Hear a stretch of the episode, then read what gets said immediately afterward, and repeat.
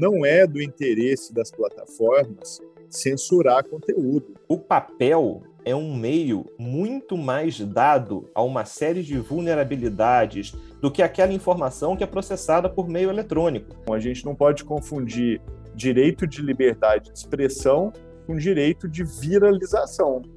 Olá a todos, meu nome é Patrícia Campos Mello, sou jornalista da Folha e este é o Eleições na Internet, projeto onde a gente discute a influência dos aplicativos, das redes sociais e da internet sobre as eleições e a democracia. No episódio de hoje, a gente vai falar sobre um dilema que vem atormentando as plataformas de internet. Como fazer para moderar conteúdo sem violar a liberdade de expressão? Como você permitir que as pessoas possam debater vários assuntos e terem diversas opiniões sem tolerar discurso de ódio e incitação à violência? A gente já viu que isso muitas vezes teve resultados muito ruins, por exemplo, no genocídio dos Rohingya em Myanmar, quando você teve a incitação à violência no Facebook e isso não foi moderado. Ou mais recentemente, em 6 de janeiro de 2021, houve a invasão do Capitólio nos Estados Unidos por um grupo de pessoas que tinha sido, vamos dizer, inflamado pelas redes sociais. Então, essa é uma questão que as redes sociais vêm discutindo, como ter um equilíbrio entre liberdade de expressão e não tolerância ao discurso de ódio. Para ajudar a gente a entender isso, eu converso hoje com o Ronaldo Lemos. Ronaldo Lemos é cofundador do Instituto Tecnologia e Sociedade, ITS, nosso parceiro aqui no projeto Eleições na Internet. Ele também é integrante do Conselho de Supervisão do Facebook, que é também chamado de a Suprema Corte do Facebook, é um órgão independente que foi criado para ajudar é, a plataforma de internet a decidir sobre questões importantes. Depois a gente vai ter o nosso bate-papo semanal com o Carlos Afonso Souza, o CAF, diretor do ITS, que traz para a gente sempre os assuntos mais urgentes de tecnologia e democracia. Eu sou a Patrícia Campos Melo e este é o Eleições na Internet, uma parceria entre a Folha e o Instituto de Tecnologia e Sociedade, o ITS. Bem-vindo, Ronaldo, obrigada pelo seu tempo, por estar aqui com a gente. Eu queria começar te perguntando, tem sempre essa discussão, os progressistas acham que as plataformas moderam de menos, que elas deixam de remover muita coisa que é nociva, muito conteúdo que é nocivo, e é, as pessoas de direita dizem que são censuradas, que não respeitam a liberdade de expressão, toda vez que há uh, remoção de conteúdo. O que, que você acha? Patrícia, primeiro, ótimo falar com você. E esse tema, né, como a gente sabe, ele está em evolução, né? Então, a resposta a essa pergunta depende no momento em que você quer analisar. Por exemplo, 2014, 2016, né? eram anos de grandíssima ausência de qualquer tipo de moderação, muito pelo contrário, foram anos em que conteúdos extremamente problemáticos, né, inclusive é, conteúdos ofensivos e até ilegais, conseguiam viralizar com grande facilidade. Então, é, aqueles anos ali, que já dá para detectar 2014, inclusive na eleição do Brasil, e 2016 na eleição dos Estados Unidos, né, é, você já via modelos ali de propaganda computacional muito pesados, né, uso de infraestrutura é, pesadíssima, robôs, conteúdos é, chocantes, né, inclusive com violência, pornografia e, e coisas piores, inclusive, né, muito complicadas, é, viralizando e não sendo retirados do ar e, e não só não caindo do ar, mas alcançando é, centenas de milhões, às vezes, de usuários, né, de pessoas que eram impactadas por aqueles conteúdos. Inclusive, calúnias, difamações. Né, eu lembro é, até, por exemplo, casos contra o, o Caetano Veloso, é, como Caetano pedófilo, né, é, viralizando no Brasil em, em muitas plataformas e, e dezenas de milhões de pessoas tendo acesso àqueles conteúdos e nada acontecia. Então, naquele período, especialmente é, quando houve o, o, o escândalo do, do, Cambridge Analytica, né, e, e, e, ficou muito claro que as plataformas estavam sendo exploradas né, é, é, por agentes maliciosos, inclusive políticos. É, e aí, o que, que aconteceu? Aquilo causou uma comoção global, né? foi chocante ver aquilo acontecendo. Né? Surgiu esse pensamento sobre propaganda computacional, surgiu o termo comportamento inautêntico coordenado, né? É, que é o nome desse tipo de campanha. E aí ações começaram a, a ser tomadas, né?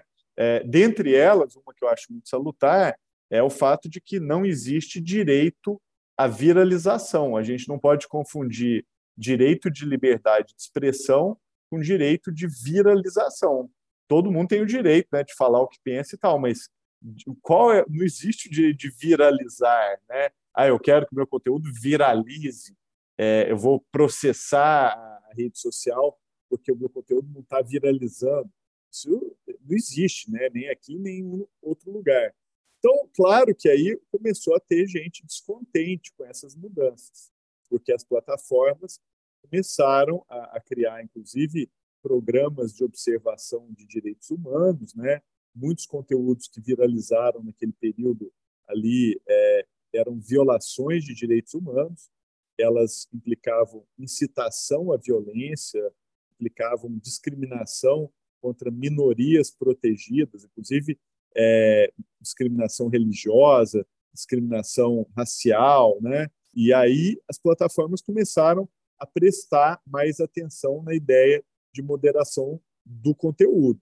Agora, isso quer dizer que a gente chegou no momento de censura, tem conteúdo sendo derrubado? Não.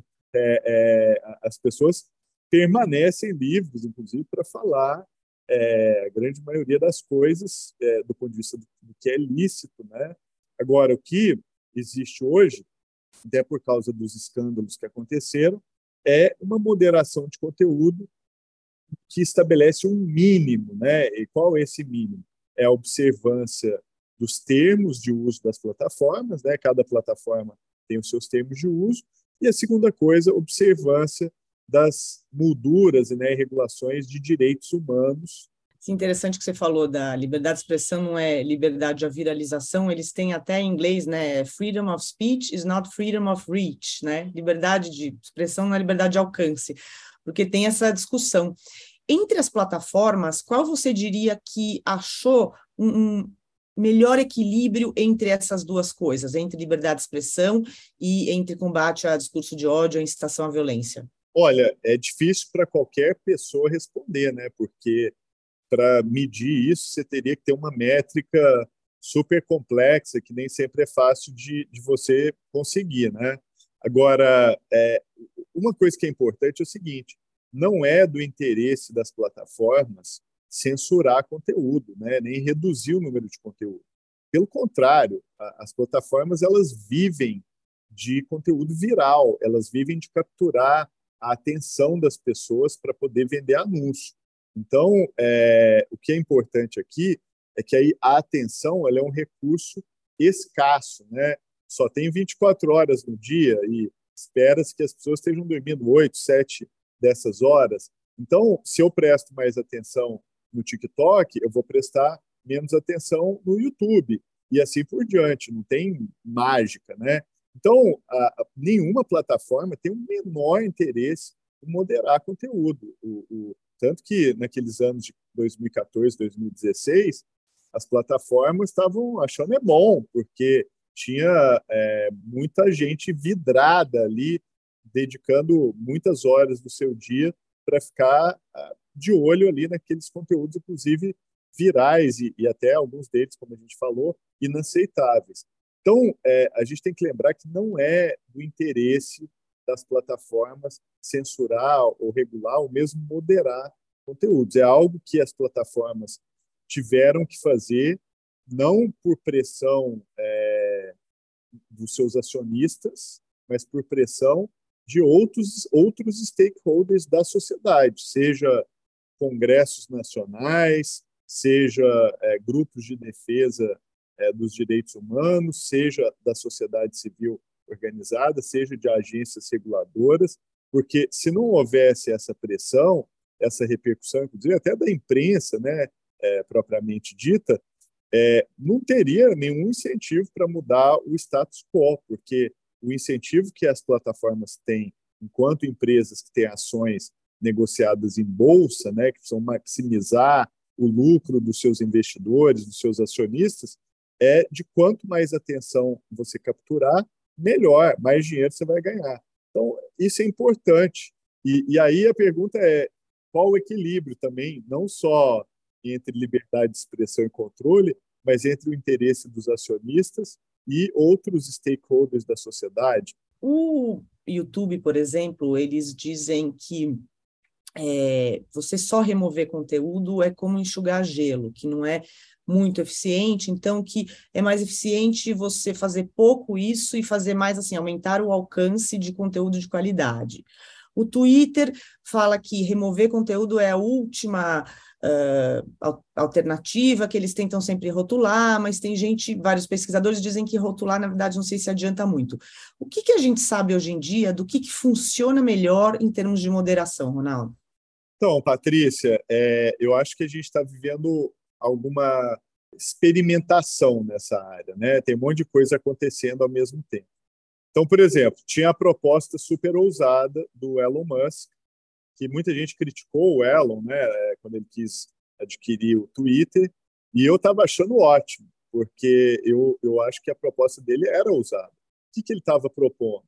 Primeiro, autenticar todos os usuários. Então, era todo mundo falar em seu próprio nome. Todo mundo vai ter a bolinha azul ali, Ronaldo é Ronaldo, a Patrícia é a Patrícia, o José é o José, e cada um fala no seu próprio nome. E, e, e não tem mais robô. Acaba com o robô, é, um cidadão, uma voz, e a hora que isso acontecesse, aí eu poderia baixar o sarrafo da moderação de conteúdo, porque eu estaria falando meu próprio nome, eu estaria falando é, e podendo ser responsabilizado por cada uma das minhas palavras, então estaria jogando para mim a responsabilidade de decidir o que eu falo ou não. É óbvio que é, isso é algo difícil de implementar por causa daquilo que a gente estava conversando. As plataformas são é, as empresas que têm ação negociada em bolsa. No caso do Twitter, isso provavelmente diminuiria, né, é, significativamente o tráfego dentro da plataforma, porque você acabaria com um monte de conta robô, mas que gera tráfego, né? E nesse sentido, o que o Elon estava propondo era tirar a, a, empresa da bolsa, né? Transformá-la numa empresa 100% privada e, ao fazer isso, poder implementar esse experimento. Não aconteceu. Eu adoraria que tivesse acontecido.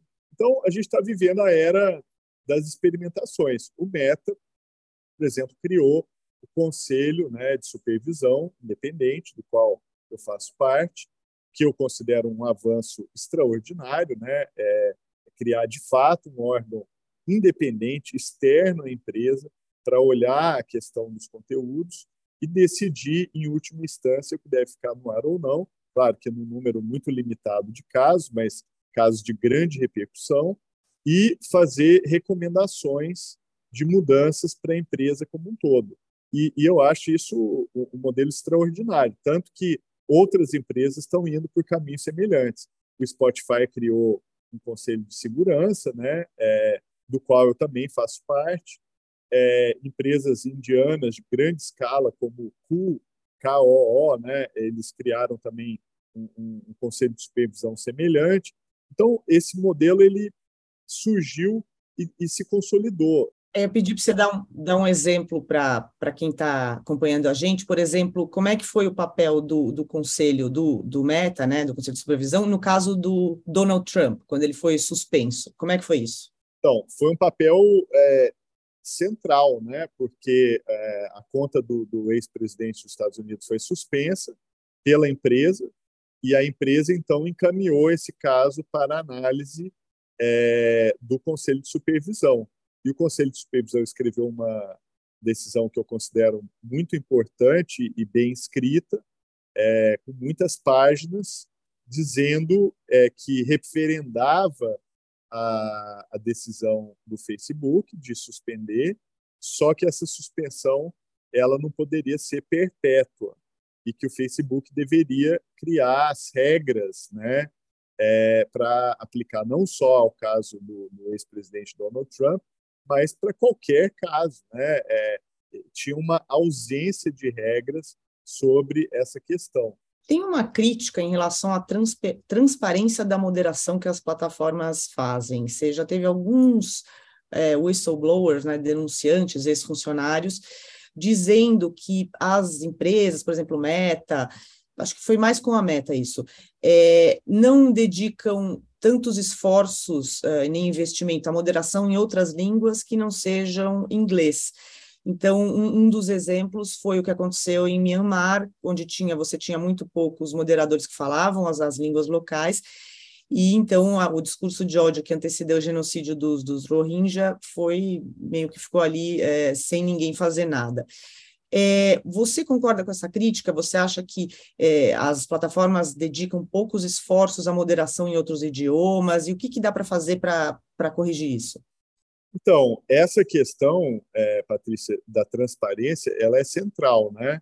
E, e o que eu acho interessante no caso é, do Meta é que é, esses processos eles estão sendo escancarados pelo Conselho de Supervisão. A gente está expondo isso, a gente está debatendo isso publicamente, a gente está analisando no detalhe essas questões.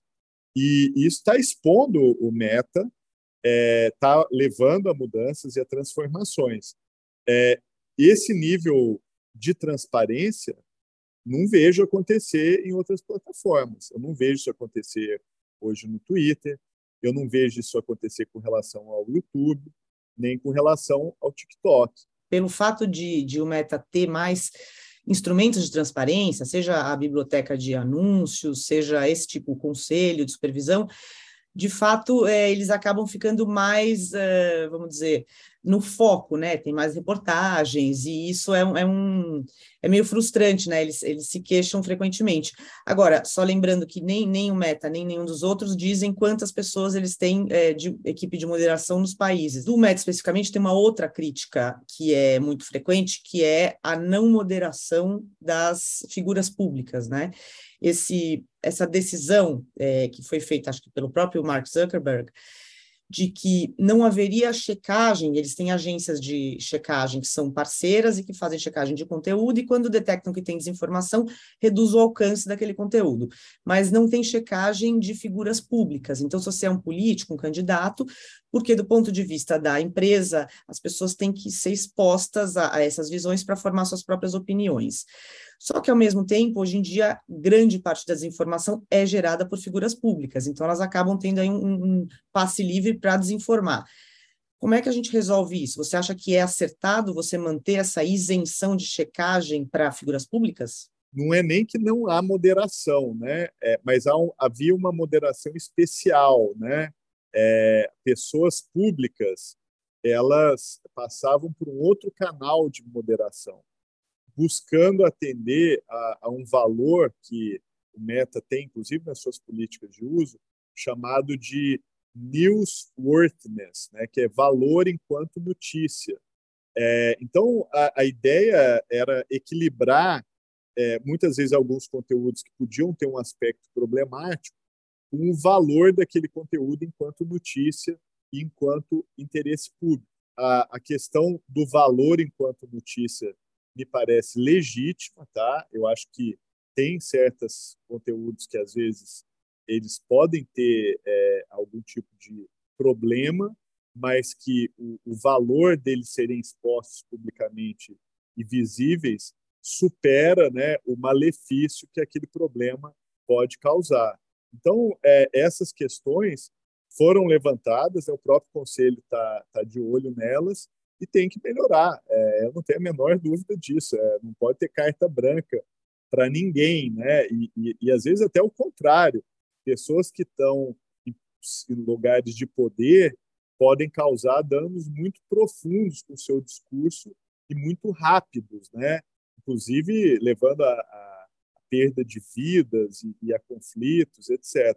Uma, uma questão que aí acho que o foco não fica no Meta e fica mais no YouTube é moderação de vídeos ao vivo. É, que é uma coisa difícil, né? Como é que você vai fazer se você tem uh, um vídeo que tem uma incitação à violência, ou talvez uma coisa mais sutil do que uma incitação à violência, que violaria de forma mais óbvia as regras. E, e aí você faz o quê? Vamos dar um exemplo, por exemplo, uh, eh, para você incitar ou você semear dúvida sobre o resultado de uma eleição, você tem uma figura pública, um político, ali com milhares de pessoas seguindo num, num vídeo ao vivo. O que, que, se deve fazer com isso? É, como é que você modera esse tipo de coisa? Tem, tem gente que propõe até uma censura prévia, né? Você tem figuras públicas que costumam violar uh, termos de uso, etc. E as pessoas você teria ali, ficaria bloqueada. Eu não sei, é, é uma, uma coisa difícil. O que, que você acha? Ponto importante, tá? E é importante também mencionar que tudo que eu estou falando aqui, eu estou falando em meu próprio nome, tá? E não em nome institucional do Conselho de Supervisão ou outras entidades, tá? Então, só é importante mencionar. É preocupante mesmo, porque o fenômeno da live, né, é, se tem uma ilicitude, às vezes o malefício ou o mal ou a violência que aquela ilicitude pode causar é imediato é, é, e não tem como ser desfeito, né? É esse também é outro problema. Então, o, o que tem que acontecer é que não dá para adotar um comportamento ingênuo, né? Então, se você tem um determinado agente que repete múltiplas vezes é, usos ilícitos, né? falas inflamatórias, incitações até à violência, é, e vai voltar a fazer live num momento crítico, né, do ponto de vista social, é, como é o caso, por exemplo, de uma eleição ou, ou, ou após uma eleição, aquilo precisa ser acompanhado segundo a segundo. Aquilo não dá para deixar é, como se fosse uma coisa qualquer, que não é. é. Não pode ser ingênuo. Isso tem que ser lidado minuto a minuto. E isso está alinhado com as recomendações da ONU, um relatório sobre liberdade de expressão escrito pelo David Kay, que é o mais atualizado. E então não tem surpresa aqui. O que não pode é ser negligente é deixar lá como se fosse um usuário comum e levar 24 horas, 48 horas, uma semana para decidir se aquilo fica no ar mesmo ou não. Isso tem que ser olhado com todo cuidado. E, e, e essas plataformas, como no caso, por exemplo, do YouTube, não tem falta de gente, né? não é um problema assim de ah, não conseguimos ver porque era de noite, não tinha ninguém trabalhando. Isso não existe, entendeu? É, eles têm todos os recursos. Pelo contrário, o Brasil é um lugar onde todas essas empresas faturam muito e faturam bem, né? ganham muito dinheiro aqui no nosso país, exatamente pela é, fato do, do, de nós brasileiros gostarmos de consumir conteúdos digitais. Bom, foi uma aula que você deu aqui para gente, super obrigada. É um, é um tema que todo mundo está tentando achar, né? Uma coisa muito complexa, porque, como você estava dizendo, as plataformas têm incentivos para manter coisas no ar e não para censurar.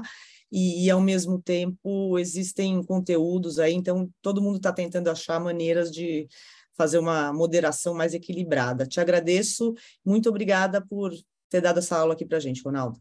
Eu que agradeço, Patrícia, estou à disposição, tá? Desde 1996, quando foi introduzida a urna eletrônica no Brasil, nunca foi comprovado nenhum episódio de fraude que tivesse alterado o resultado de qualquer eleição. Antes, quando os votos eram feitos em cédulas de papel, havia várias denúncias e houve vários casos de fraude. Mas o tema da urna eletrônica voltou a entrar em pauta com o presidente Jair Bolsonaro. Bolsonaro, do mesmo jeito que o ex-presidente americano Donald Trump, vem semeando dúvidas sobre o sistema eleitoral há bastante tempo. Ele diz, por exemplo, que ele venceu a eleição no primeiro turno em 2018 e que agora é impossível auditar o resultado por causa da urna eletrônica, pelo fato de ela não ter comprovante de papel. Nos Estados Unidos, o presidente Trump dizia que o voto pelo correio ia ser fraudado e até hoje ele não reconhece que o presidente democrata Joe Biden foi legitimamente eleito. Para a gente discutir um pouco como essa desinformação eleitoral tomou conta dos Estados Unidos e do Brasil, a gente conversa hoje com o Carlos Afonso Souza, CAF, diretor do ITS, para o nosso bate-papo semanal sobre tecnologia e democracia. CAF, nos ilumine. Por que, que agora entrou na moda, ou, ou vários líderes aí populistas abraçaram a desinformação eleitoral? Olha, Patrícia, é até difícil iluminar com um assunto tão sombrio, mas acho que a gente pode olhar para uma certa tendência global de procurar um determinado elemento que possa ser visto pela população como um elo fraco da cadeia para ali lançar uma série de desconfianças, de percepções que são infundadas, mas que, de certa maneira, lidam com o desconhecimento que as pessoas têm sobre a própria tecnologia envolvida no processo eleitoral. E aqui eu acho que é importante a gente prestar atenção no fato de que a nossa vida é cada vez mais digital, cada vez mais permeada por dispositivos eletrônicos. Mas quantas pessoas efetivamente sabem como esses dispositivos funcionam? De certa maneira, é o que a gente vê no debate sobre desinformação eleitoral com um certo paralelismo que as pessoas fazem sobre computadores que podem ser invadidos e, consequentemente, urnas eletrônicas também poderem ser invadidas. Só que é importante entender que as urnas eletrônicas não estão conectadas à internet. E, ao mesmo tempo, existe toda uma certa confusão com episódios de vazamentos de dados, de ataques a servidores de órgãos públicos ou mesmo do próprio TSE, que fazem com que as pessoas confundam uma coisa com a outra. Sempre vale lembrar, você atingir um determinado servidor do TSE, conseguir ter acesso a uma senha de um funcionário do TSE, não significa ter acesso à urna eletrônica, são duas coisas completamente diferentes. Uma coisa é a pessoa ter acesso ao sistema de um determinado órgão governamental, outra coisa é a pessoa conseguir ter acesso ao código-fonte, modificar o código-fonte, fazer com que ele funcione de maneira diferente, uma vez que a urna já lacrada. Então, tem uma série de situações aqui que o desconhecimento acaba aumentando a desconfiança que as pessoas têm com relação ao processo de votação eletrônico. É, isso é um problema mesmo, né? Porque as pessoas, assim, é, é, até o TSE e, e, especialistas como você falam várias vezes: olha, as urnas não estão ligadas na rede, né? Você não tem como ter um hacker entrando. E aí, quando você tem, mistura isso com outros casos do sistema do TSE que não tem nada a ver com as urnas, mas entra no mesmo bolo para um monte de gente como eu que não entende exatamente como funciona a urna eletrônica. É, quais são as principais narrativas de, de desinformação envolvendo a urna eletrônica que estão viralizando, CAF? Olha, Patrícia, a gente vê uma série de, de vídeos ou até mesmo de mensagens de texto que falam de eventuais vulnerabilidades ou fraudes em urnas eletrônicas.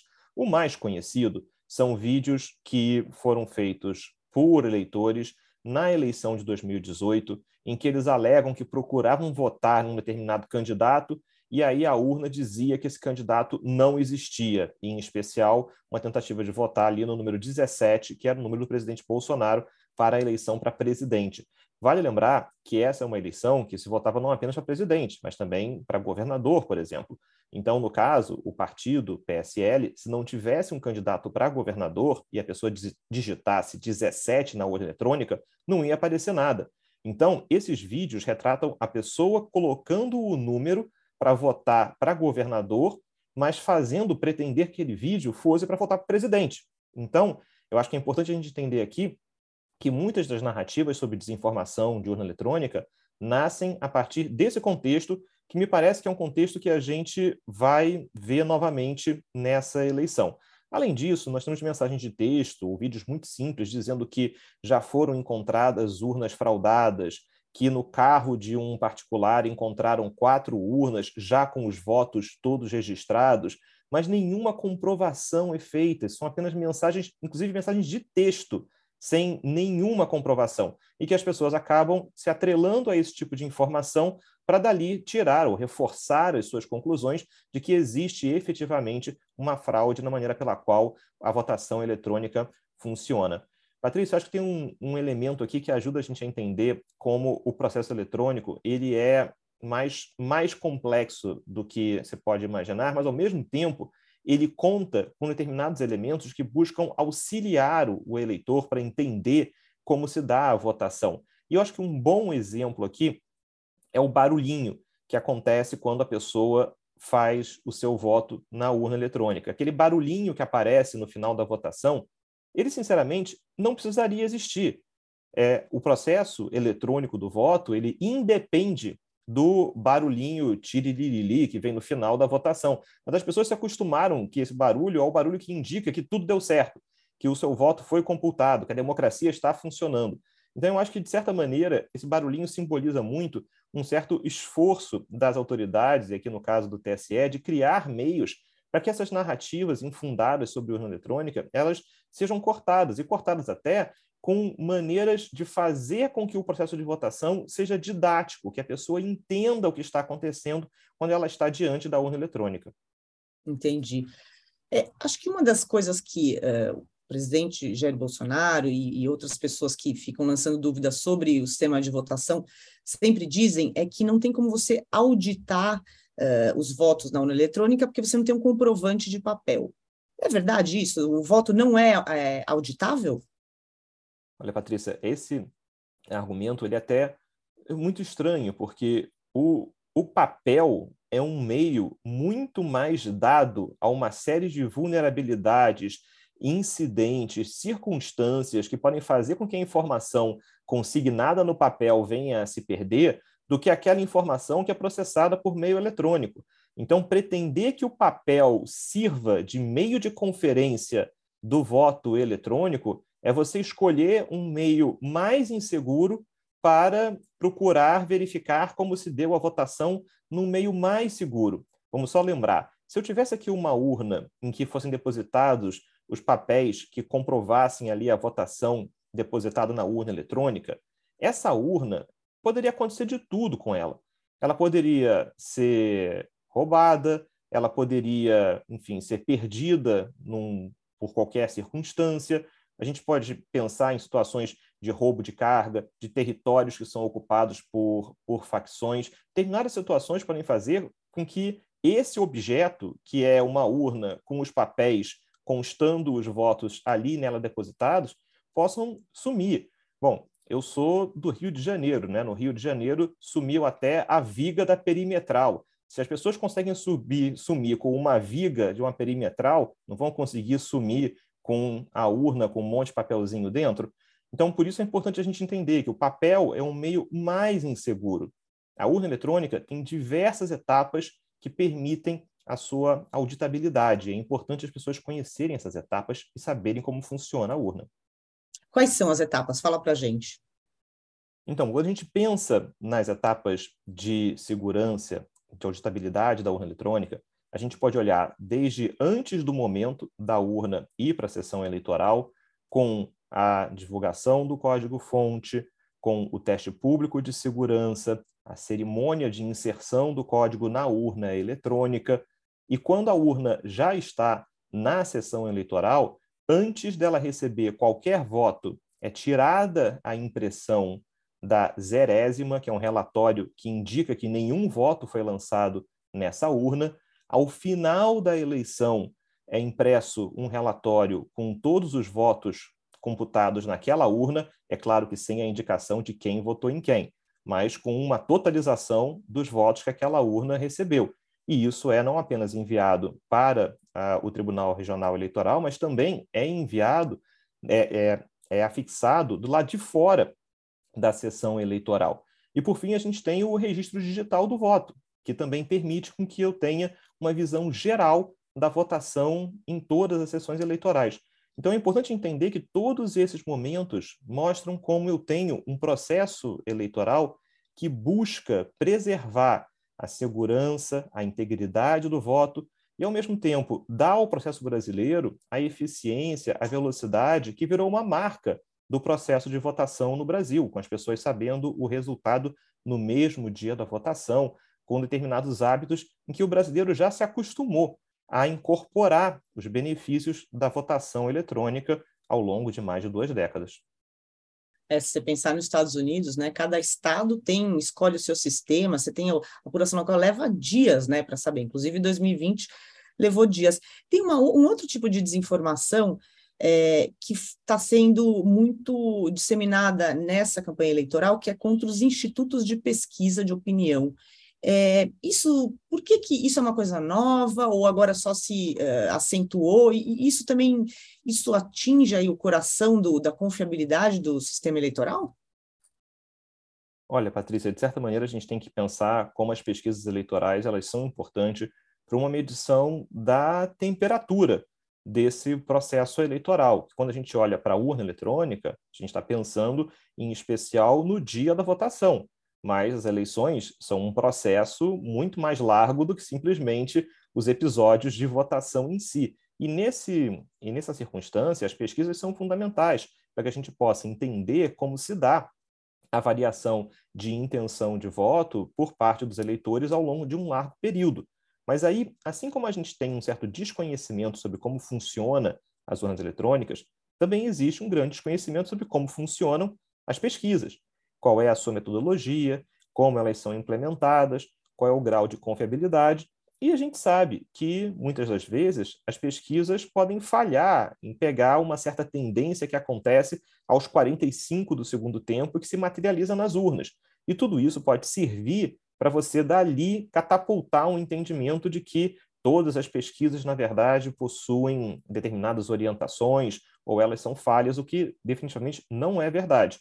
Talvez peculiar nesse período eleitoral tenha sido uma atenção muito grande dada aos dias em que saem as pesquisas dos diferentes institutos, com as pessoas já se programando para saber qual vai ser o resultado daquela pesquisa. Isso, de certa maneira, gera muita ansiedade, mas também gera uma preparação por parte daqueles que produzem o conteúdo desinformativo para saber que exatamente naquele dia é interessante divulgar um conteúdo que possa atingir a credibilidade do instituto de pesquisa, porque naquele dia as pessoas vão estar falando sobre o resultado da pesquisa de um determinado instituto. Acho que isso faz parte do, do manual da desinformação que infelizmente é constantemente atualizado e a gente vê nessa eleição nas redes também ser frequentemente atualizado. Eu acho que esse foco em instituto de pesquisa apareceu de uma maneira muito forte nessas eleições, talvez seja até uma das marcas do, do conteúdo desinformativo que a gente tem visto